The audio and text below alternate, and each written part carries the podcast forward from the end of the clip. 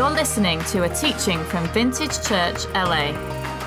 This week we're hearing from lead pastor Gare Jones. We are in a series looking at the three enemies of the soul. The three enemies to your walk with Jesus. When you follow Jesus, it's not all easygoing. Have you noticed that? There are actually three enemies to your walk with Jesus. Jesus talks about them, and throughout the, New Testament, we hear again and again that there are oppositions, there are headwinds to you following Jesus. Jesus warns us that we have to understand the nature of these enemies. We have to understand how they work. Otherwise, we'll be susceptible to them and we will give in to them. The three enemies of the soul.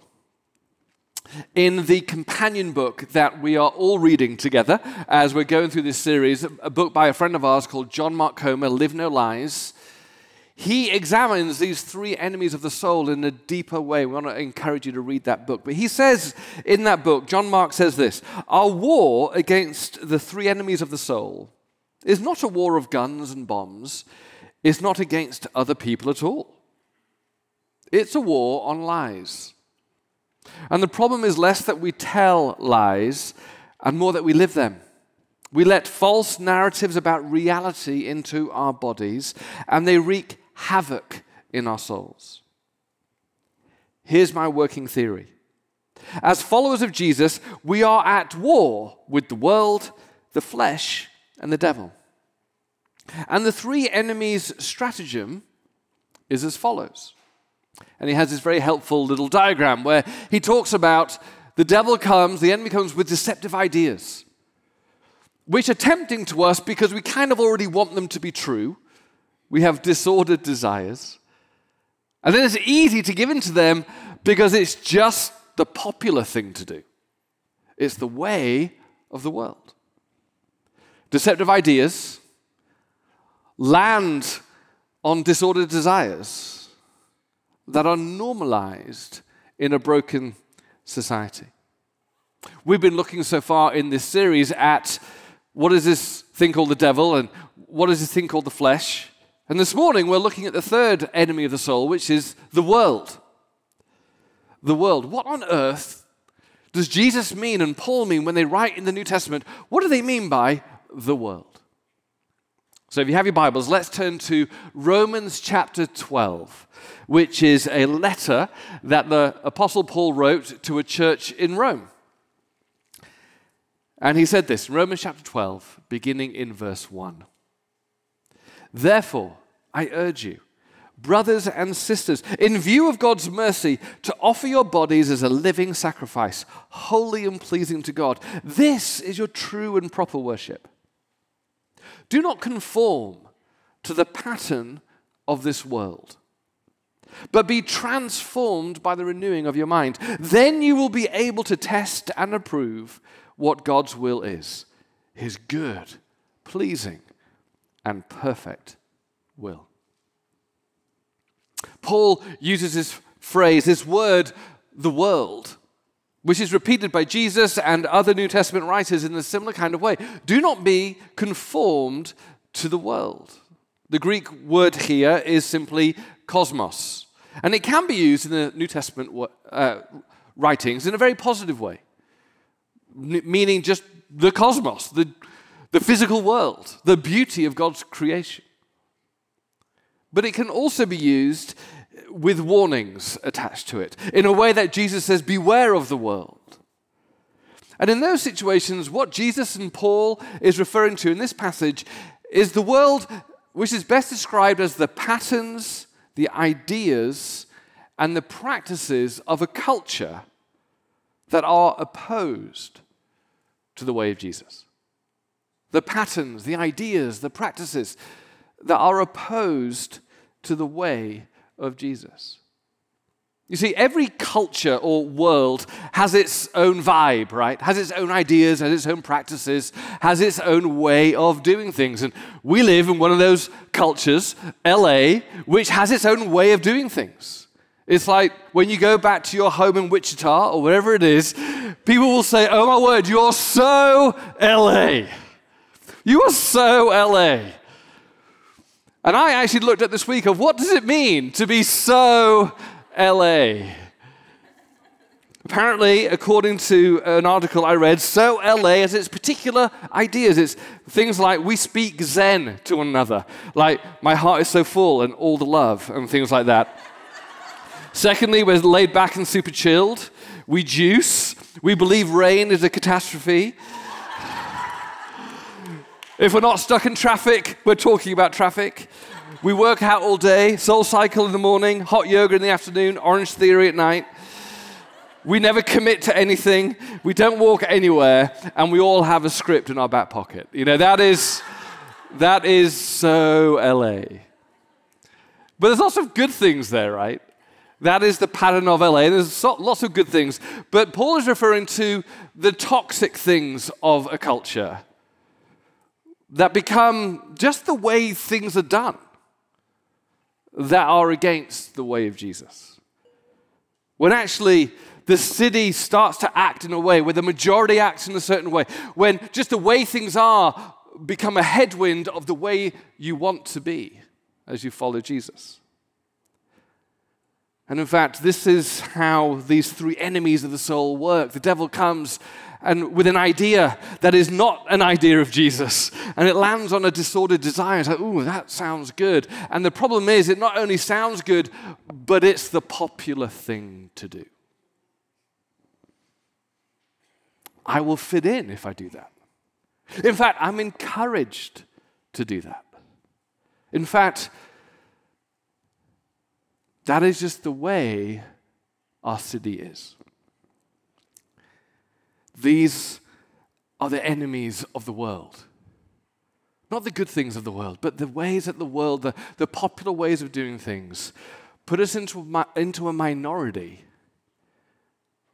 where we tend to give in and conform. You know, there are things that you know, like consumerism, materialism, selfishness, fluid morality, self defined truth, etc., etc. And most of these things, if you look back, and we looked at this last year a bit, most of this world, most of this culture that's opposed to the way of Jesus began in what Charles Taylor calls this move to secularism. In his amazing book, This Secular Age, he talks about our culture of which Westside LA is at the forefront, of defining reality for the first time in hundreds and hundreds of years, defining, defining reality without any view to external, sources. Whether it be God, whether it be tradition, whether it be church, whether it be family, whether it be political history that we have untethered ourselves from any sense of external objectivity, and we are now moving forward in defining culture purely according to our own true north, which is our feelings. Our feelings. The autonomous self, as Charles Taylor puts it, has become the God of our culture. Yuval Noah Harari, who's a popular historian and atheist, sums it up quite well in his book. He says this He says, In earlier times, it was God who could define goodness, righteousness, and beauty. Today, those answers lie within us. Our feelings give meaning to our private lives, but also to our social and political processes. Beauty is in the eye of the beholder. The customer is always right. The voter knows best. If it feels good, do it and think for yourself. These are some of the main humanist credos. And of course, what we see in this separation from any objectivity and purely living into a subjective expression of our feelings is utter chaos at times. Because authentic feelings, don't we know, they, well, they're authentic, but they change every day. They lead us in different directions. We disagree with one another on what are authentic feelings and we've lost our sense of direction. And we find ourselves astray. And so we find ourselves in a culture that is expressing the authentic feelings of this particular age. And we find that as followers of Jesus, we are in the minority to now the majority way of seeing things. John Mark Comer, in his book, summarizes some of these ways of thinking that are now popular but opposed to Jesus. He writes this Lust is redefined as love. Marriage not as a covenant of lifelong fidelity, but a contract for personal fulfillment. Divorce as an act of courage and authenticity rather than the breaking of vows. The objectification of women's sexuality through porn is somehow female empowerment. Greed as responsibility to shareholders. Gross injustice towards factory workers in the developing world as globalism. Environmental degradation as progress. Racism as a past issue Marxism as justice, sex as casual adult play rather than a sacred covenant renewal ceremony for marriage, abortion as reproductive justice, and commitment as a repressive concept denying authentic and changing feelings. Does this ring true of our world? And we can suddenly start to conform. We can suddenly start to confuse and lose our kind of North Star in the midst of it. And we find that we're being squeezed into its pattern. This is, in fact, what Paul is writing again in Romans 12. He says, Do not conform to the patterns of this world. And in fact, another translation by a guy called J.B. Phillips, who put it more in street language in English, says, Do not let the world around you squeeze you into its mold. It's so tempting, isn't it? When you're the odd one out.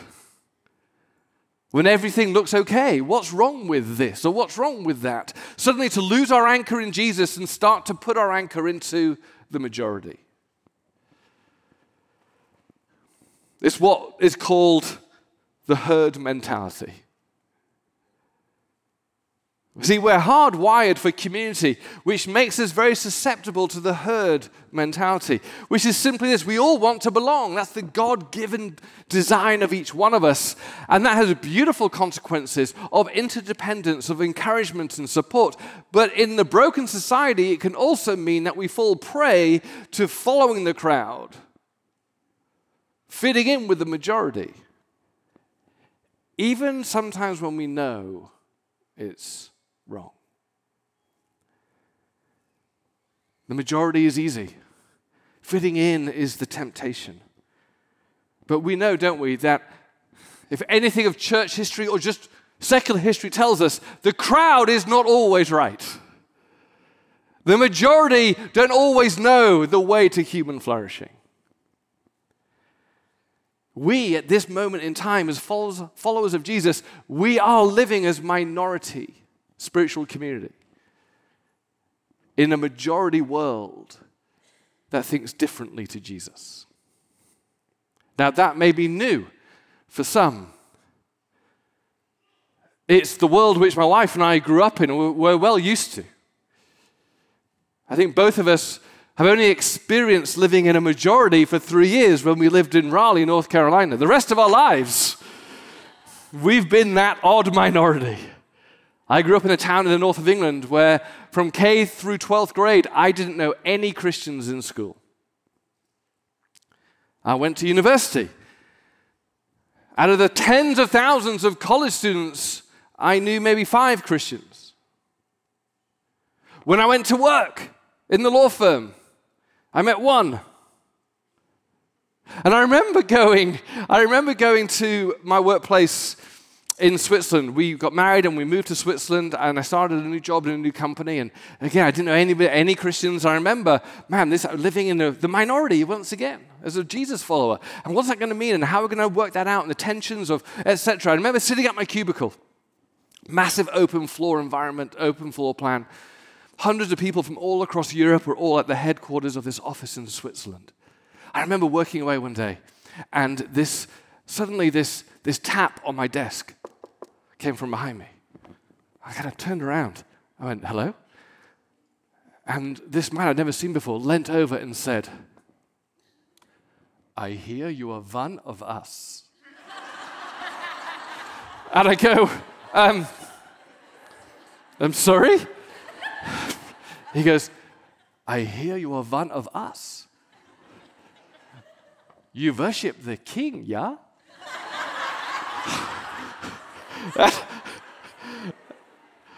and, and I go, Oh, I, am a, I'm a, yes, I'm a Christian. I'm a Christian. And he leans even closer and goes, We are not alone. I go, What? And he goes, Look. I looked up over the cubicle, and over the other side of the room, a little head pops up.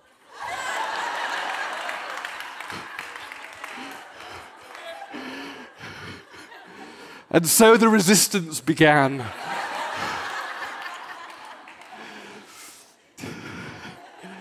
but for many of us, that's what it's like. We're now living as a minority in a world that is very different.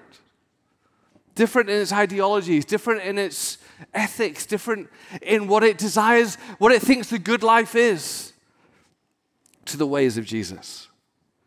And so the question we have, the question as Jesus wants to look at is beware of the world. How do we stay faithful to Jesus, stay faithful to who we are when the world is trying to squeeze you, squeeze you away into its own mold? We have the same temptations, don't we, in LA? And I want to encourage us today this is how we thrive as a minority a spiritual minority. This is how we thrive and stay faithful to Jesus, how we refuse to be conformed by the world. The first thing is this remind yourself that Jesus is the true north of life. Not a true north, but there's only one true north, and it's Jesus. Be convinced that it was Jesus who said, I am the way, the truth, and the life. If you're looking for the true north in life, if you're looking for how life is supposed to work, if you're looking for how to make the most out of life, if you're looking for the good life, I am the way, the truth, and the life. And I've come that you may have life and have it to the full. We all know, you all know there's a God out there somewhere, and you're all kind of scratching around with blindfolds on. Maybe it's this, maybe it's that. I want to tell you, I am who you're looking for.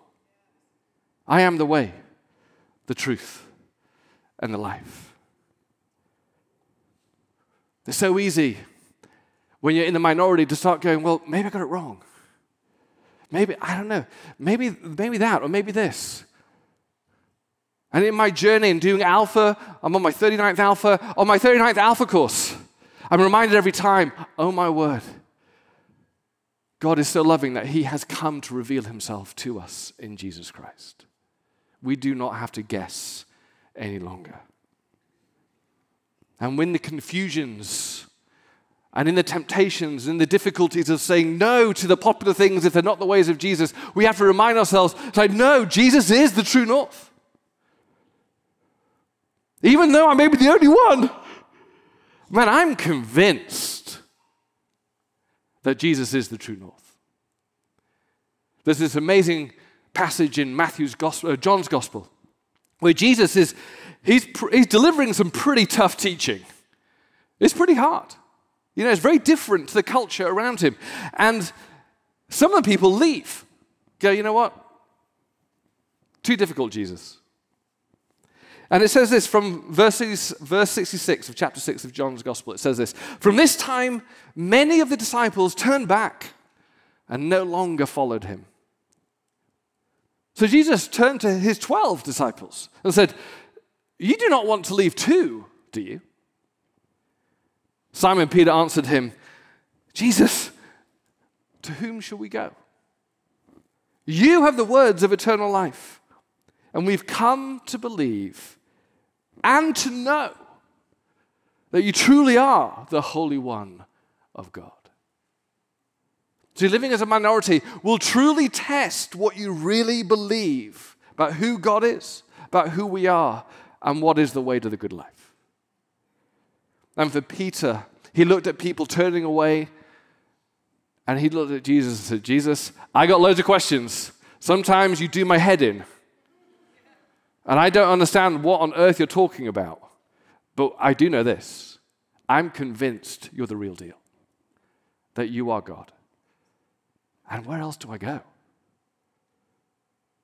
This is my own journey. I was raised in the church, raised as a Christian, but then some bad stuff went down in church, a lot of it my own fault. And I left.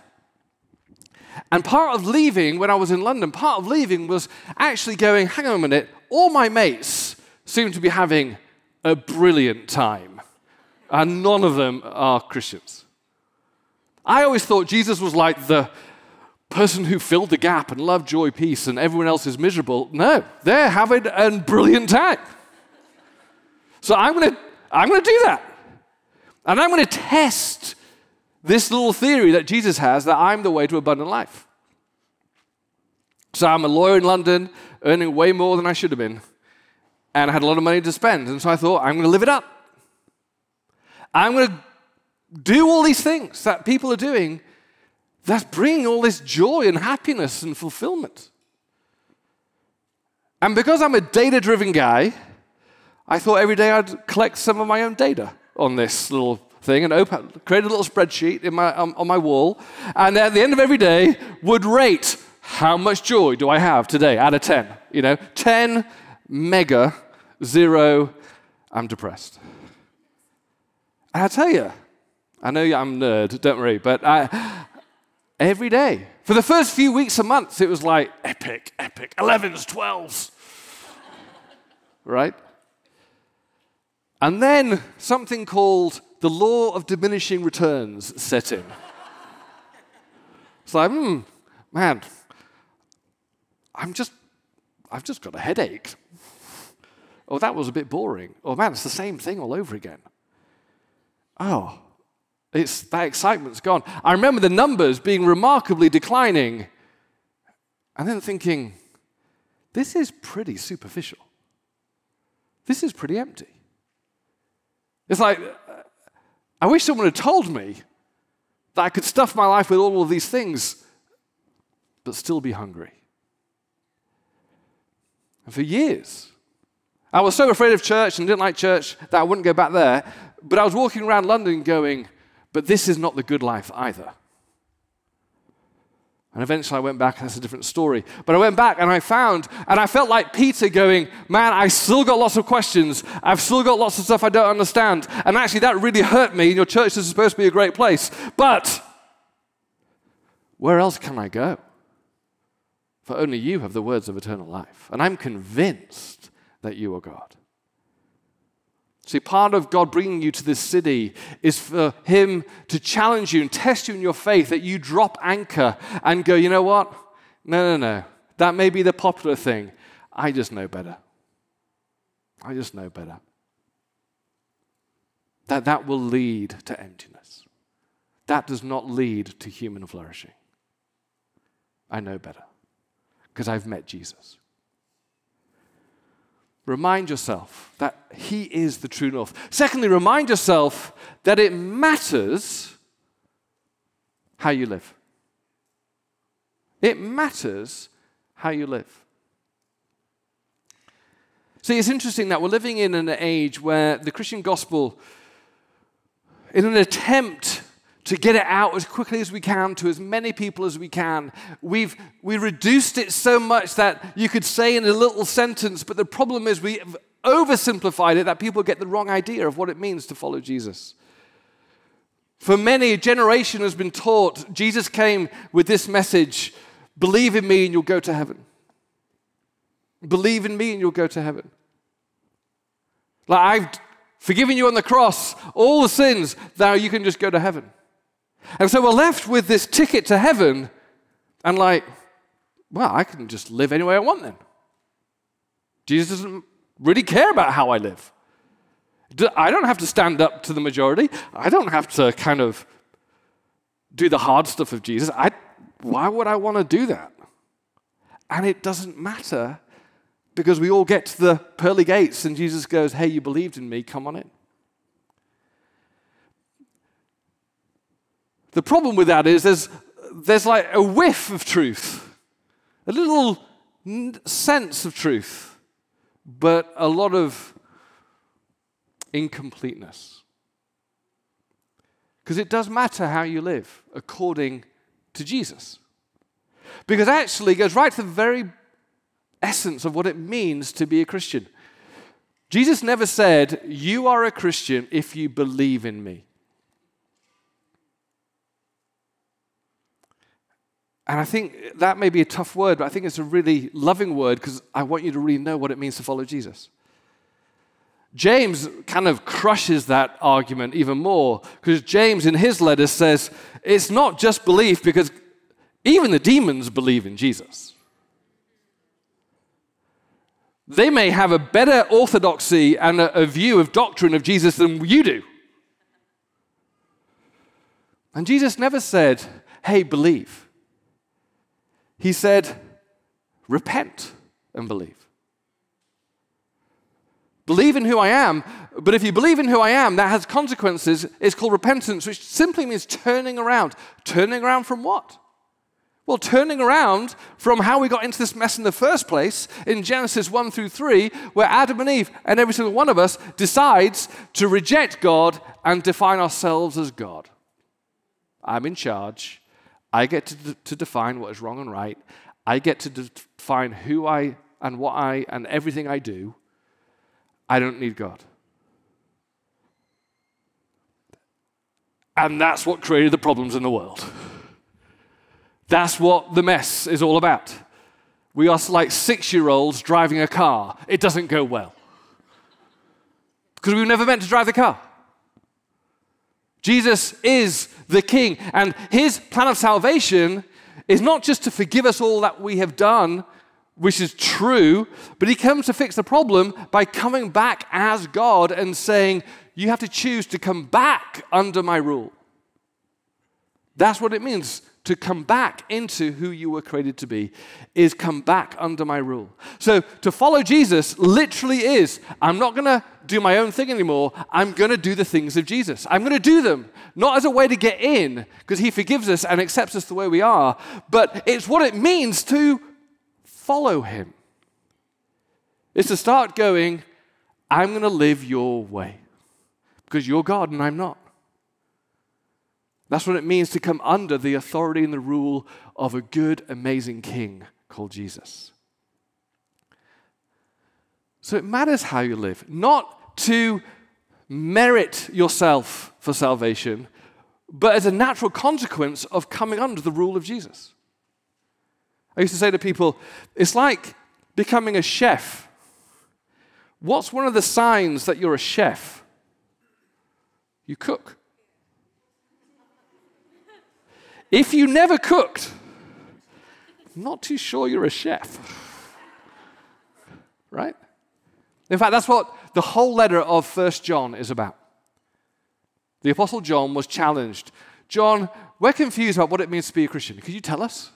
So he wrote a letter. These are seven signs that you're a Jesus follower. Not one of them was just believe. He says, You know if you're a Jesus follower when you end up doing these seven things because you are putting your life under his rule and reign. And therefore, you need to examine your life. Am I giving in to this world around me thinking it doesn't matter? Or have I truly converted to following Jesus? And therefore, oh my word, I got I got to walk this road as a minority.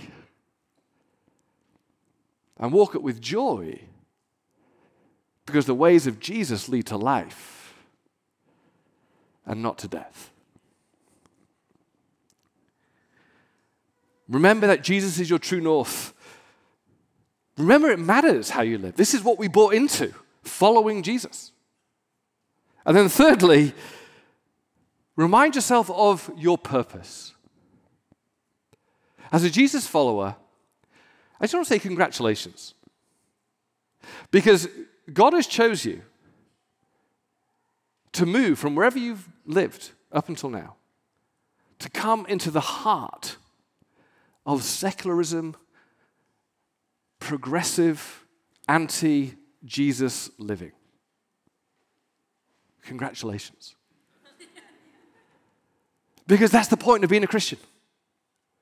Is as we follow Jesus, who came into the world to bring light into the world, to go where the darkness is, to go where people are dying in depression, anxiety, relationship trauma, where they're struggling with their loss of meaning and purpose in life, where they just don't know how to fit life all together. They may look like they have it all together on the outside, but they're crumbling on the inside. And God is looking at this city and going, It's dark in many ways. I need some light. So he picked Jim, Sue, Sharon, Phil. I need you to move to LA and bring the light to these people, to show them the beauty of Jesus, the way of life that leads to love, joy, peace, patience, kindness. And by the way, the last thing you should do is conform.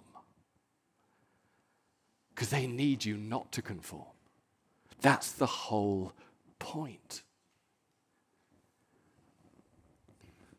That is our mission. Jesus said it brilliantly, better than any of us. He said, You are the salt of the earth.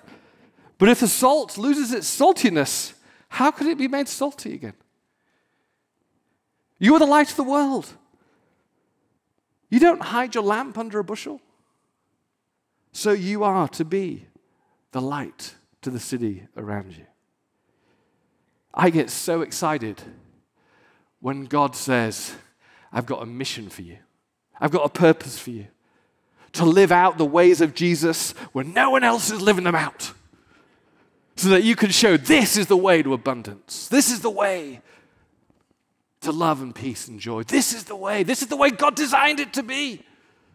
I know you're all doing that stuff thinking that's going to reap amazing rewards, but just wait a couple of years and I'm still here. And guess what? It won't work.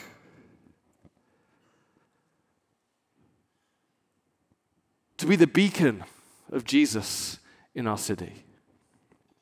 You see, that is the role of each and every one of us to be an alternative to the city around us.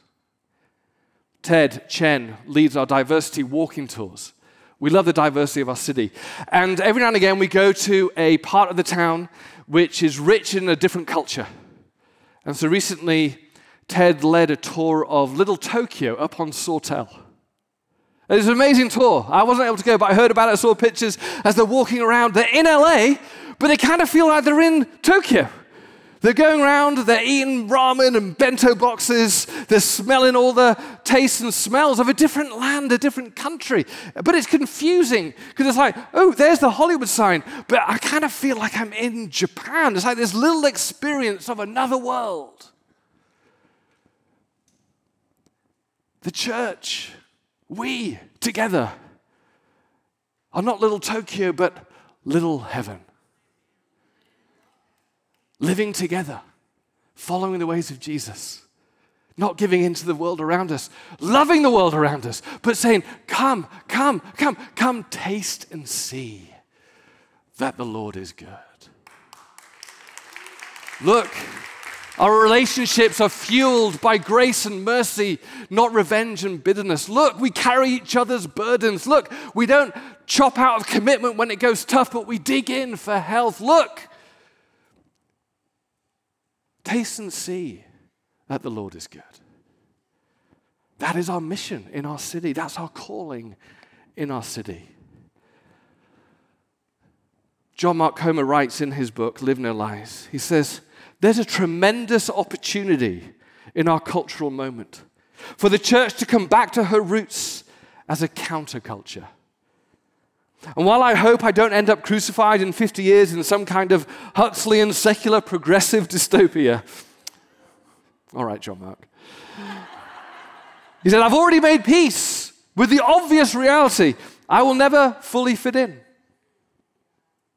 I will never be cool. I will never be liked or well respected or admired by culture. But that's okay the word church itself in Greek means those who are called out. It's not a community of comfort or conforming, but of calling. This is the joy of being called to our city. This is why we need to stick together as a community. We can't do this alone. It's why we stand together, encourage each other, lift each other up, keep the furnace hot, showcase that life with Jesus is a better way, and resist the temptation to give in to the emptiness of the world around us. We love the world. We don't oppose them, we don't shake our fists at them, we simply love them, but go, there's a better way. His name is Jesus. Come taste and see that the Lord is good. Let's stand together. Thanks for joining us for another week. We'd love to connect with you at one of our gatherings or online at vintagechurchla.com.